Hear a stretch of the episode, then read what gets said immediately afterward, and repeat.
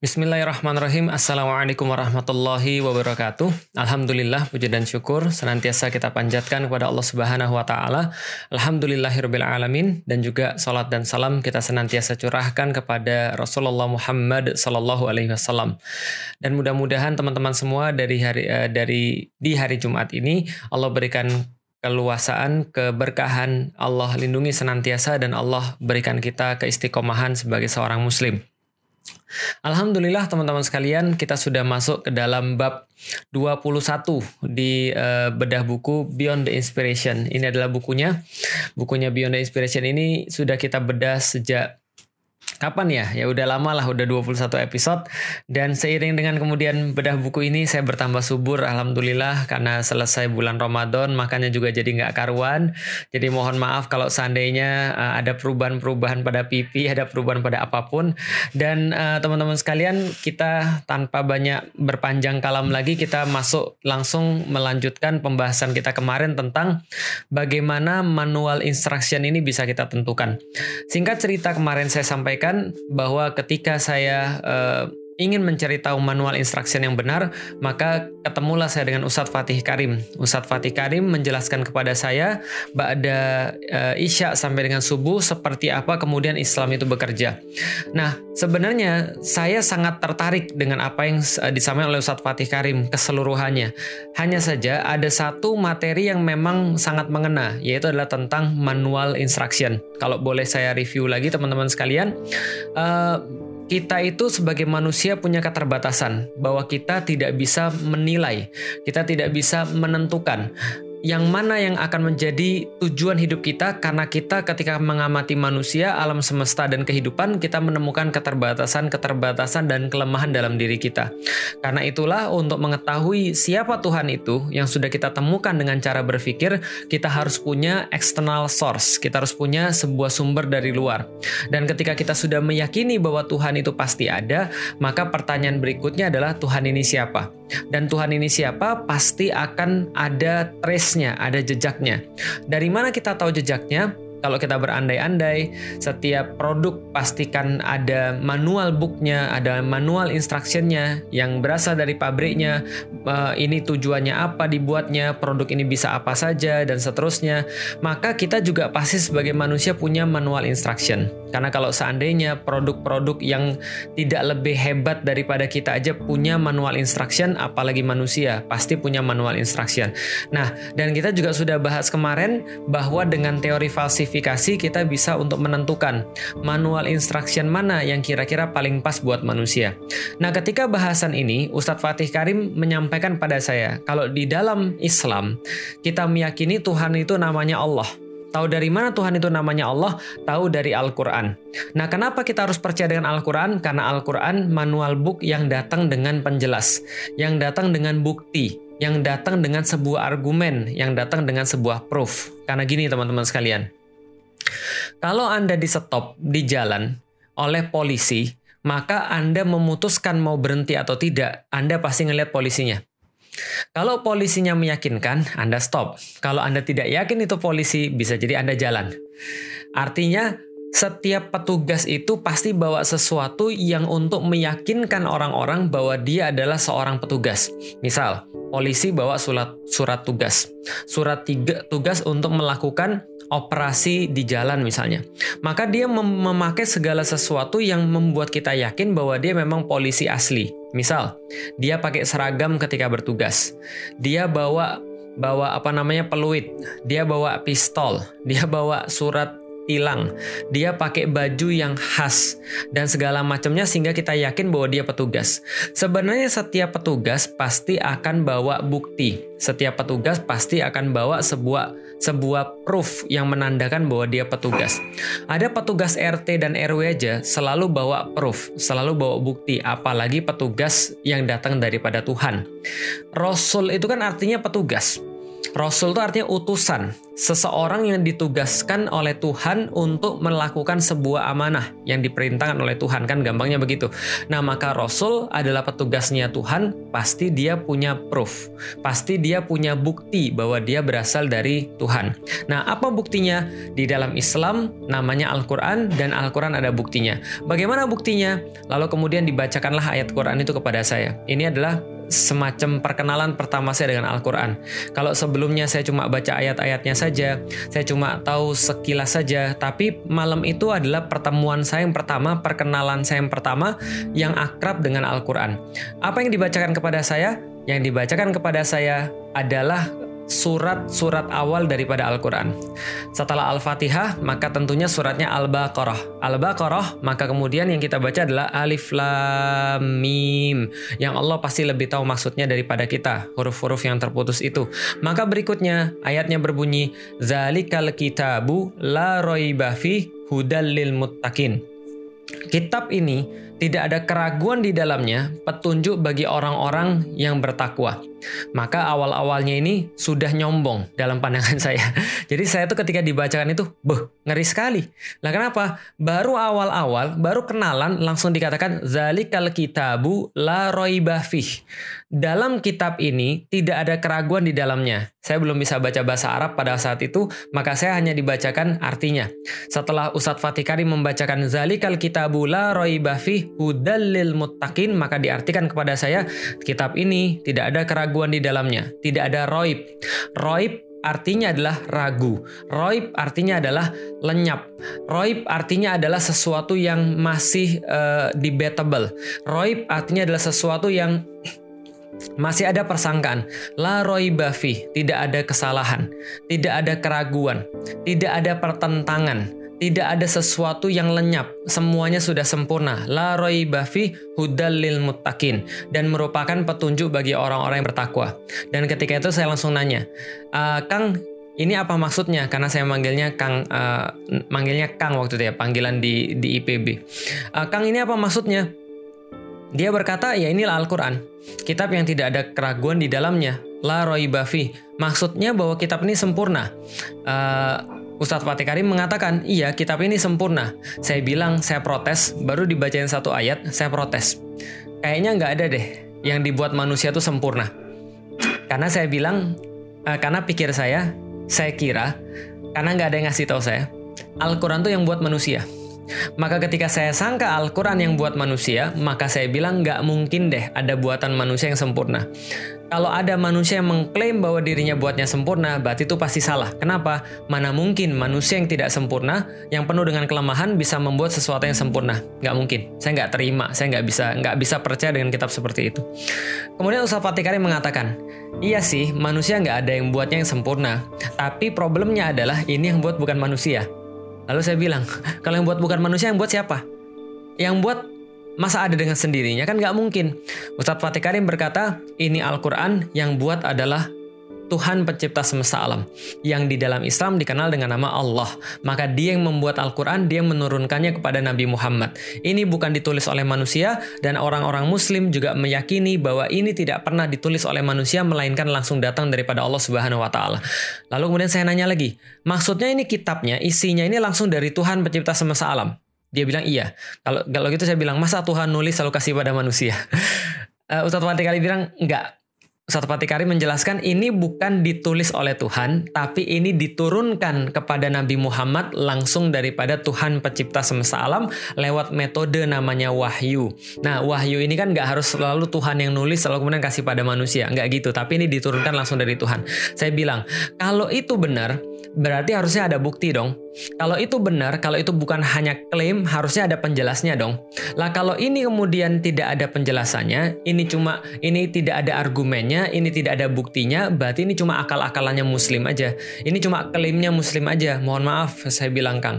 Lalu kemudian Fatih Karim bilang, "Iya, justru itu yang kita inginkan. Di dalam Islam itu benar-benar kita ditantang secara pemikiran untuk meyakini sesuatu memang karena berpikir."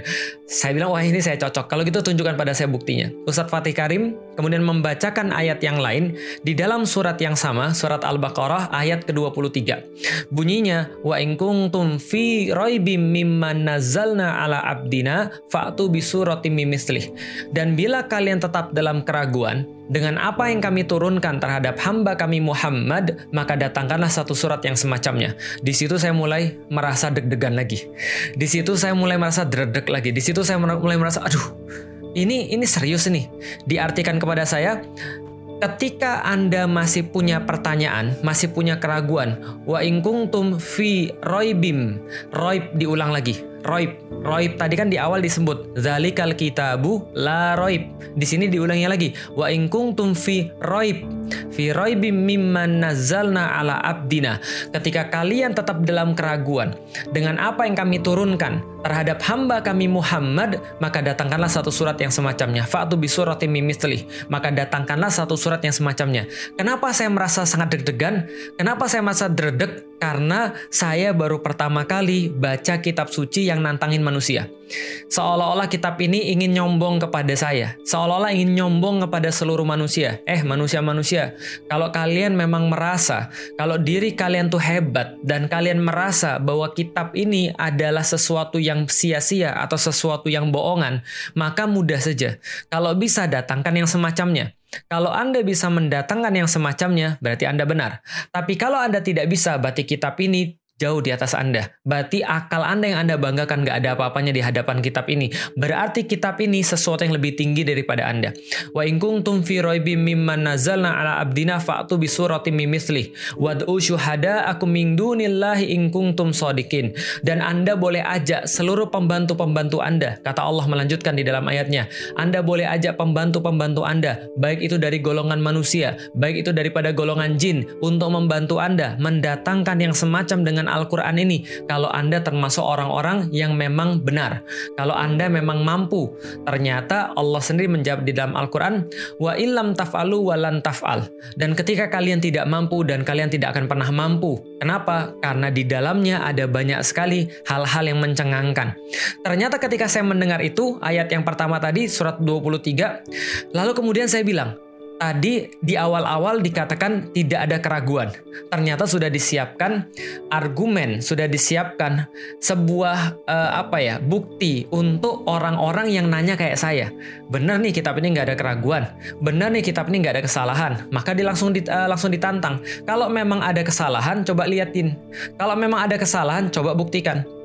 Dan kalau Anda masih merasa ragu bahwa kitab ini dari Tuhan yang menciptakan alam semesta, yang Anda sudah pikirkan bahwa Anda tidak ada apa-apanya dibandingkan dengan perhitungan maha rumit yang telah dia lakukan, yang kalau Anda sudah merasa lemah ketika melihat manusia, alam semesta, dan kehidupan, maka Anda sudah tahu bahwa ada sesuatu di balik ini yang di luar hukum Anda, yang di luar kemampuan Anda, yang di luar yang Anda bisa, maka yakinilah kitab ini punya semua yang dari Tuhan. Maka dia bisa membuat Anda lemah, lemah. Dia bisa membuat Anda merasa uh, powerless. Dia bisa membuat Anda speechless. Kalau Anda bisa mendatangkan yang semacamnya, berarti kitab ini adalah buatan manusia. Tapi kalau manusia tidak ada yang bisa mendatangkan yang semacamnya, ini berarti bahwa kitab ini datang daripada Tuhan pencipta semesta alam yang kau sudah pikirkan tadi. Seolah-olah kitab ini ingin berbicara pada saya begitu. Karena saya nggak tahu tentang sejarah Islam pada saat itu dan saya belum ada internet untuk saya googling, maka saya tanya sama Ustadz Fatih Karim, Kang, ini Pertanyaan saya adalah, sudah ada belum orang-orang yang pernah untuk mendatangkan yang semacamnya? Ustadz Fatih Karim sedikit menjelaskan. Yang benci Muhammad itu, yang benci Nabi Muhammad itu bukan cuma orang-orang sekarang. Bukan cuma orang-orang yang ada di zaman kita, tapi orang-orang yang benci dengan Nabi Muhammad itu sudah dari dulu ada. Mereka adalah orang-orang Quraisy. Mereka adalah orang-orang yang terpandang. Di antara mereka ada yang hafal ribuan ribuan syair. Di antara mereka ada yang hafal ratusan ribu syair. Di antara mereka ada yang pintar dan mereka kerap setiap tahun mengadakan lomba-lomba syair. Tapi mereka pun tidak bisa mendatangkan semacam dengan Al-Quran walaupun mereka sangat benci dengan Al-Quran. Lalu kemudian saya bilang masuk akal juga. Kalau seandainya orang-orang Arab yang nggak suka sama Muhammad itu dulu, ketika mereka ingin membantah Nabi Muhammad, gampangnya mereka tinggal membuat yang semacamnya. Tapi ternyata ketika mereka melihat Al-Quran, sebencinya mereka dengan Nabi Muhammad Sallallahu Alaihi Wasallam, mereka tidak bisa mendatangkan yang semacam dengan Al-Quran. Saya bilang masuk akal juga. Lah, kalau zaman sekarang kira-kira gimana? Fatih Karim bertanya, justru balik bertanya, justru itulah saya mau nanya, ada nggak yang bisa mendatangkan yang semacamnya? Waktu itu kemudian saya bilang, kalau ini benar, berarti ini adalah satu-satunya kitab kitab suci secara resmi atau yang mengklaim manual booknya manusia secara resmi inilah satu-satunya yang belum pernah saya baca seperti ini sebelumnya. Menantang manusia menyampaikan bahwa kalau manusia meragukan dia maka dia boleh cari atau boleh buat satu surat yang semacamnya. Al-Quran ada 114 surat. Surat yang paling pendek mungkin adalah surat favorit anda ketika sholat subuh. Inna a'toina kal kautsar Fasolli li rabbika wanhar. Inna syani akah wal abtar. Atau hafalan yang lain yang sama favoritnya wal asr. Innal insana lafi khusr. Illa alladzina amanu wa amilus solihat wat tawasabil haq wat tawasabis sabar ini adalah kemudian ayat-ayat yang paling pendek di antara 114 itu. Tapi tapi kemudian saya berkata kalau begitu masa enggak ada yang bisa mendatangkan yang semacamnya? Ustadz Fatih Karim kembali kemudian mengatakan coba datangkan yang semacamnya kepala saya tuh kayak berkelana ke mana-mana. Sama kayak ketika saya menemukan apa beda antara mayit sama orang hidup. Lantas ketika saya ditanya sama seseorang teman saya ketika habis belajar biologi, Lik apa beda mayit sama orang yang yang hidup, Lik? Saya bilang ya satu mati satu hidup lah. Lalu kenapa ada orang hidup ada orang yang mati? Lalu saya bilang ya kalau orang hidup itu jantungnya masih berdetak, otaknya masih nyala. Tapi kalau orang mati otaknya sudah nggak nyala, jantungnya sudah nggak berdetak. Lalu kemudian dia nanya lagi, mayat juga punya jantung, kamu punya jantung, kenapa jantungmu berdetak dan kenapa dia nggak berdetak? Iya juga ya saya pikir ya, dan saya nggak punya jawaban. Sama ketika saya mengamati alam semesta, kemudian saya mendapati bahwa kemungkinan alam semesta terjadi secara coincidence, terjadi secara kebetulan adalah sama seperti possibility-nya adalah seper 10 pangkat 10 pangkat 1, 2, 3. Saya nggak punya jawaban. Bagaimana itu bisa terjadi secara kebetulan? Saya nggak punya jawaban. Sama seperti ketika saya melihat tubuh saya, lalu mendapati bahwa seluruh pembuluh darah saya dari ubun ubun sampai dengan ujung kaki saya. Itu kalau digabung-gabung satu sama lain itu panjangnya bisa lebih daripada 40.000 km panjangnya, lebih daripada keliling bumi teman-teman sekalian. Dan itu menjadi sebuah jalan bagi darah yang akan mengitari dari ujung ubun-ubun sampai dengan kaki saya. Jadi darah itu ngitarin seluruh pembuluh darah saya dan dipompa oleh jantung. Dan jantung itu bekerja sangat keras dan gak berhenti-berhenti dalam sehari semalam 24 jam 7 hari selama saya hidup sekarang selama 36 tahun Dulu ketika saya masuk Islam selama 18 tahun, nggak pernah minta cuti sama saya. Dan saya nggak punya penjelasan kenapa dia bisa begitu. Dan saya nggak punya penjelasan bagaimana ketika saya bernafas kurang dari satu detik, kemudian saya membawa oksigen masuk ke dalam eh, hidung saya, masuk ke dalam uh, kerongkok uh, tenggorokan saya, lalu menyebar ke seluruh paru-paru saya, masuk ke bronkus, masuk ke alveolus, lalu dibawa ke seluruh tubuh. Terjadi siklus Krebs, siklus transport elektron dan glikolisis yang nggak pernah saya tahu dan nggak pernah bisa saya jelaskan secara sempurna. Saya nggak punya jawaban banyak hal dalam kehidupan saya. Ketika saya nggak punya jawaban banyak hal dalam kehidupan saya untuk menjelaskan semua itu teman-teman sekalian, sama seperti saya nggak punya jawaban ketika ditantang oleh Quran, apakah kamu bisa mendatangkan yang semacamnya. Lalu kemudian ketika saya melihat semua itu, kesimpulan saya sementara, ini kitab nggak main-main. Nah kenapa kalau dia kalau dia menantang seluruh manusia, Apalagi ketika saya dikasih tau ini tantangannya bukan cuma satu dua. Tantangan ini banyak di dalam Al-Quran. Al-Quran banyak sekali menantang manusia yang bisa mendatangkan semacamnya, maka Al-Quran mengakui bahwa dia bukan dari Tuhan. Tapi kalau manusia itu tidak bisa mendatangkan yang semacamnya, maka ini seharusnya menjadi bukti yang cukup autentik bahwa ini datangnya daripada Tuhan pencipta semesta alam. Maka apa yang saya katakan? Dari situlah kemudian akal saya nyerah. Dari situlah kemudian hati saya berserah.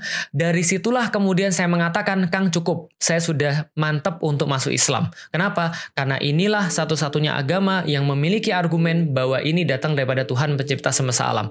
Maka sebelum subuh, saya berjanji, insya Allah saya mau bersyahadat. Maka ketika sholat subuh, Ustadz Fatih Karim memeluk saya, kemudian dia sholat subuh, lalu kita atur kapan saya syahadatnya.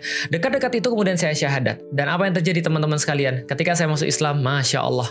Yang saya temukan lebih daripada itu. Yang saya dibuka akan lebih daripada itu. Apa yang saya temukan setiap saya baca ayat-ayat Allah. Kadang-kadang saya nangis sendiri. Kenapa saya nangis? Ya Allah, bagaimana mungkin ada orang-orang di luar sana itu masih menyangka ini dari manusia? Gak mungkin dari manusia. Semakin kita mempelajari Al-Quran, maka kita semakin mendapatkan bahwa inilah buktinya. Maka Masya Allah, setiap petugas daripada Allah itu pasti punya sebuah argumen, pasti punya sebuah bukti yang menandakan bahwa dia itu daripada Tuhan, daripada Allah Subhanahu wa taala. Musa membawa tongkat, yang ketika tongkatnya itu kemudian diketukkan maka membelahlah lautan. Maka diperlihatkanlah bahwa dia benar-benar petugas daripada yang maha kuasa. Ketika tongkatnya diketukkan berubahlah jadi ulat dan menghabisi sihir-sihir yang lain. Isa bisa menghidupkan orang mati. Isa bisa mendatangkan uh, makanan dari langit. Yesus Isa sama. Mendatangkan makanan dari langit. Lalu kemudian membawa kemudian kebaikan-kebaikan yang sangat banyak dengan mujizat-mujizatnya. Dengan keajaiban-keajaiban yang dia bawa. Apalagi Sulaiman bisa berbicara dengan binatang, mengendalikan angin, mengendalikan jin, mengendalikan banyak hal. Daud bisa melembutkan besi, Ibrahim dibakar nggak mempan. Lalu kemudian semua petugas-petugas itu mereka membawa satu bukti untuk meyakinkan pada manusia, apalagi yang kalian mau tanyakan, apalagi yang kalian mau ragukan. Kalian mau lihat apa lagi? Oh, kami mau melihat menghidupkan orang mati. Bisa? Isa lakukan. Kami mau melihat bahwa engkau menyelamatkan kami daripada kejaran Firaun. Musa lakukan. Kami mau melihat bahwa engkau benar. Nuh membuktikan bahwa dia benar dengan membangun uh, dengan membangun kapal. Dalam sejarah itu terus-menerus terjadi. Karena manusia itu ketika diminta sesuatu, taatlah pada Tuhanmu. Dia akan bilang, buktimu mana kalau kamu dari Tuhan? Jangan-jangan kamu ngayal doang. Dan memang kita nggak boleh sembarang peduli. Tiba-tiba saya bilang, percayalah sama saya Felix. Saya adalah nabi setelah Muhammad. Kalau Anda percaya, murtad Anda. Kalau Anda percaya berarti Anda gila. Tapi Anda harus bertanya, apa buktinya kalau kamu adalah nabi? Kalau kamu adalah nabi, harusnya kamu membawa sesuatu bukti dong. Nah, itu yang ditanyakan pada seluruh nabi. Seluruh nabi bawa bukti yang menandakan bahwa mereka adalah petugas daripada yang maha kuasa, yang menciptakan alam semesta, yang di luar ruang dan waktu, yang di luar seluruh hukum yang manusia kenal. Ini adalah kemudian petugas namanya Rasul. Nah, teman-teman sekalian, Ketika petugas itu membawa sebuah bukti, maka bukti inilah namanya mukjizat. Mukjizat itu asal katanya ajaza. Ain, jim, dan za. Ain, jim, dan za. Artinya adalah lemah Ajaza artinya adalah lemah. Mukjizat artinya sesuatu yang melemahkan. Maka mukjizat itu artinya bukan miracles, tapi sesuatu yang membuat jadi lemah.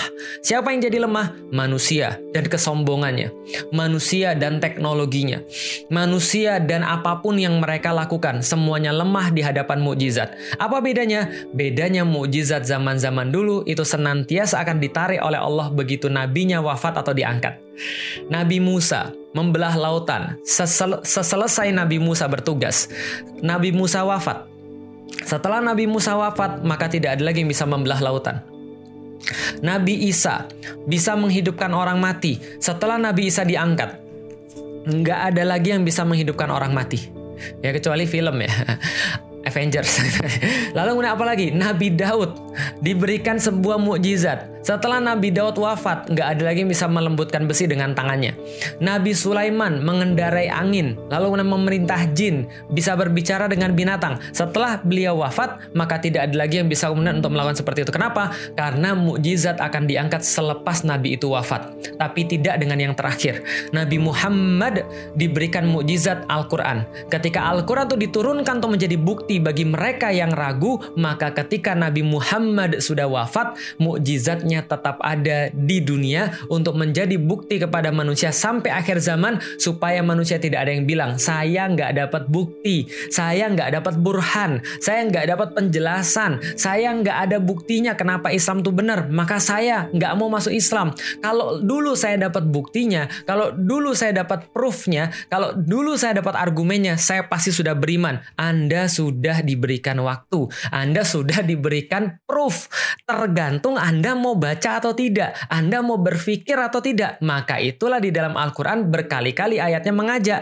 Afala yatafakkarun, ya ulil albab, afala yakilun, dan seterusnya. Kalian nggak mikir, ayo coba mikir, ayo coba gunakan akalnya. Bukankah kalian orang-orang yang berpikir? Kalau Anda berpikir, Al-Quran siap untuk menjadi teman Anda yang paling keren. Maka kemudian ini yang dikatakan oleh Al-Quran. Maka kemudian itu yang saya dapatkan. Ketika saya dapatkan, Masya Allah, Al-Quran luar biasa biasa. Bayangkan teman-teman sekalian, kenapa dikatakan kalau Anda bisa mendatangkan yang semacamnya, maka Anda bisa lebih kuat daripada Al-Quran. Kenapa tidak bisa? teman-teman sekalian, nanti lengkapnya akan saya ceritakan pada pertemuan ke depan, tapi coba bayangkan, Al-Qur'an itu itu dibuat dalam bahasa Arab. Al-Quran dibuat dalam bahasa Arab yang jelas. Di dalam Al-Quran pun sudah dikatakan bahwa ini adalah bahasa Arab yang jelas. Tapi orang-orang Arab pun malah banyak yang nggak ngerti dengan Al-Quran. Orang-orang Arab sangat membanggakan syairnya. Tapi begitu mereka melihat Al-Quran, mereka bertekuk lutut dan diem. Dan mereka bilang, ini bukan syair. Ini bukan buatan manusia. Kami tahu bagaimana syair bekerja. Dan kami tidak tahu bentuk Al-Quran ini kayak apa. Tapi keindahannya tidak bisa untuk ditandingi. Dan keindahannya adalah salah satu bagian daripada keajaiban atau mukjizat di dalam Al-Quran. Kalau mukjizat yang lain adalah mukjizat yang bisa dilihat oleh mata, maka Al-Quran adalah mukjizat pendengaran dan mukjizat akal. Maka Allah katakan di dalam Al-Quran, surat Al-Mulk untuk menandakan bagaimana hasyat Al-Quran. Walakunna nasma au naqil makunna fi ashabis sair. Kalau saja kata penduduk neraka sair dulu, uh, sorry bukan dulu, penduduk neraka sair itu berkata, Ya Allah, kalau du, kalau saja dulu kami ini mau dengar dan kami ini mau mikir, makun nafi ashabis sair. Kami tidak akan pernah masuk neraka sair. Kenapa mereka masuk neraka sair? Mereka nggak menggunakan telinga. Mereka nggak menggunakan akal. Karena itulah mereka tidak bisa menerima Al-Quran.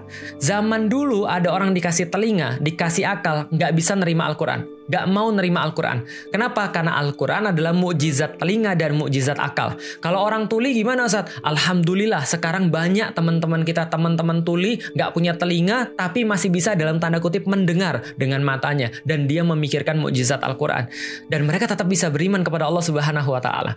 Allahu Akbar. Ini kemudian yang saya dapat ketika saya dijelaskan oleh Ustadz Fatih Karim, maka pada saat itu dan inilah anehnya saya lupa tanggal berapa waktu itu. Yang jelas mungkin sekitar bulan uh, bulan-bulan Oktober. Karena sekitar satu bulan setelah itu atau beberapa pekan setelah itu langsung saya masuk Ramadan. Alhamdulillah. Saya masuk Islam kenapa? Karena saya bisa membuktikan bahwa Al-Quran adalah satu-satunya kitab yang punya penjelasan dan punya argumen. Kitab yang punya bukti di dalamnya. Maka sejak itulah saya katakan selama tidak ada yang bisa mendatangkan yang semacam dengan Al-Quran maka selama itu pula Felix Xiao masih punya alasan untuk berada di dalam agama Islam. Karena saya tidak menemukan sekali lagi saya tidak menemukan di dalam kitab-kitab suci agama apa pun selain daripada agama Islam ada bukti seperti ini. Ini yang saya sampaikan keimanan yang produktif. Kita meyakini sesuatu karena ada bukti. Maka dari situlah seluruh pertanyaan-pertanyaan dalam hidup kita bisa terjawab. Kenapa? Karena kita sudah dapat manual booknya. Karena kita sudah bisa membuktikan pabrik kita dari mana. Ternyata Tuhan saya namanya Allah dan manual booknya adalah Al-Quran. Dari mana? Dari hasil berpikir yang sudah kita buat dari episode ke-10 sampai dengan episode ke-20. Kalau seandainya kita mau uh, masukkan di dalam uh, di dalam video-video yang saya buat. Tapi maksudnya adalah dari proses berpikir yang kita lakukan. Demikian teman-teman sekalian yang insya Allah dirahmati Allah. Ini yang mau saya sampaikan pada pada uh, sharing yang sekarang. Yaitu adalah tentang bagaimana Al-Quran menjadi mukjizat yang terakhir, mukjizat yang terakhir kali turun yang berbeda dengan mukjizat-mukjizat yang lain. Kalau mukjizat-mukjizat yang lain itu hanya berdasarkan mata. Mukjizatnya Musa berdasarkan mata, dilihat laut terbelah, lalu kemudian uh, tongkat jadi ular, tangan yang bercahaya, itu semua dengan mata bisa dilihat. Mukjizatnya Nabi Isa itu kemudian bisa mendatangkan makanan dari langit, menghidupkan orang mati itu juga bisa dilihat. Mukjizatnya Nabi Daud, mukjizatnya Nabi Sulaiman itu semua bisa dilihat. Tapi mukjizat semua yang bisa dilihat itu punya satu problem apa problem mujizat yang bisa dilihat? Bukan mujizatnya yang problem, tapi yang problem adalah orang yang melihat mujizat tadi. Kenapa? Karena mereka senantiasa perlu untuk melihat yang sesuatu itu. Kalau sesuatu yang dilihat itu hilang, maka hilang pula keyakinan mereka. Maka wajar orang-orangnya Nabi Musa ketika mereka melihat mata dengan mata mereka sendiri, laut terbelah. Setelah mereka melihat, mereka malah menyembah sesuatu yang lain. Yang mereka pikir Tuhan itu harus dibuat visual. Maka mereka buat patung gitu kan ya. Maka mereka buat patung sapi untuk kemudian disembah. Karena mujizatnya dilihat itu problemnya orang senantiasa cari sesuatu yang dilihat. Problemnya adalah mereka akan tidak bisa mewariskan keyakinan itu pada yang di bawahnya karena yang di bawahnya juga harus melihat. Tapi mujizat Al-Qur'an adalah mujizat pendengaran, adalah mujizat akal. Maka semakin kita menggunakan akal, semakin Al-Qur'an ini kelihatan kehebatannya. Semakin Al-Qur'an kelihatan kelebihannya. Tapi kalau orang nggak mau mikir ya susah dijelasin. Ya maka teman-teman sekalian, kalau kita mau mau menyampaikan Islam ya syaratnya orang tuh harus mikir. Kalau nggak mikir ya sampai kapan pun dia akan sulit untuk menerima Islam. Allah alam bisawab mudah-mudahan Allah mudahkan akal kita untuk berpikir yang produktif yaitu berpikir tentang kebesaran Allah Subhanahu wa taala dan kemudian tunduk akan kebesaran Allah Subhanahu wa taala. Kemarin-kemarin ada yang nanya fungsi akal di mana? Apakah betul kita harus pakai akal terus? Nanti saya akan jelaskan. Tenang kita akan sampai ke sana. Mudah-mudahan bermanfaat pada episode ini. Kalau ada yang salah saya mohon maaf. Ada yang ada yang baik hanya berasal dari Allah Subhanahu wa taala. Insya Allah kita ketemu lagi dalam episode yang berikutnya. Mohon doanya kalau kalau ada kebaikan-kebaikan mudah-mudahan teman-teman bisa menyebarkan juga pada yang lain sehingga apa yang kita lakukan ini kebaikan-kebaikannya bisa berterusan. Karena kalau ada kebaikan yang orang lain dapat dari materi ini juga maka teman-teman bisa dapat tanpa mengurangi pahala teman-teman sekalian. Baik, Assalamualaikum warahmatullahi wabarakatuh.